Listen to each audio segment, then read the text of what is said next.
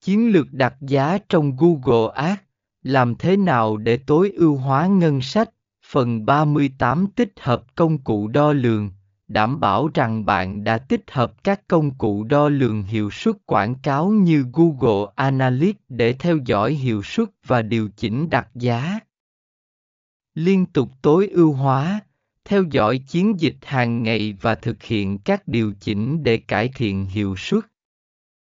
Học hỏi và cải thiện, không ngừng học hỏi và nâng cao kiến thức về chiến lược đặt giá và quảng cáo trực tuyến. Nhớ rằng việc tối ưu hóa chiến dịch không phải là quá trình một lần mà là một quá trình liên tục để duy trì và cải thiện hiệu suất theo thời gian.